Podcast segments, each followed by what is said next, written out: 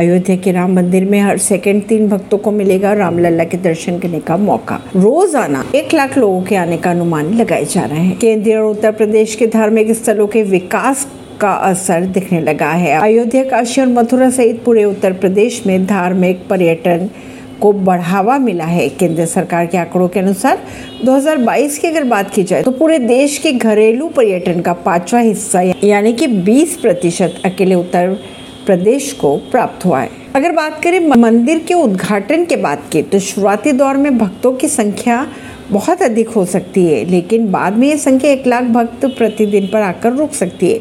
ऐसी अवस्था में हर सेकंड लगभग तीन भक्तों को रामलला के दर्शन के अवसर प्राप्त होंगे।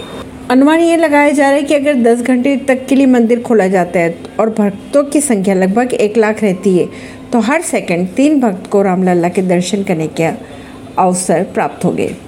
ऐसी ही खबरों को जानने के लिए जुड़े रहिए जनता सरिश्ता पॉडकास्ट से। परवीन दिल्ली से।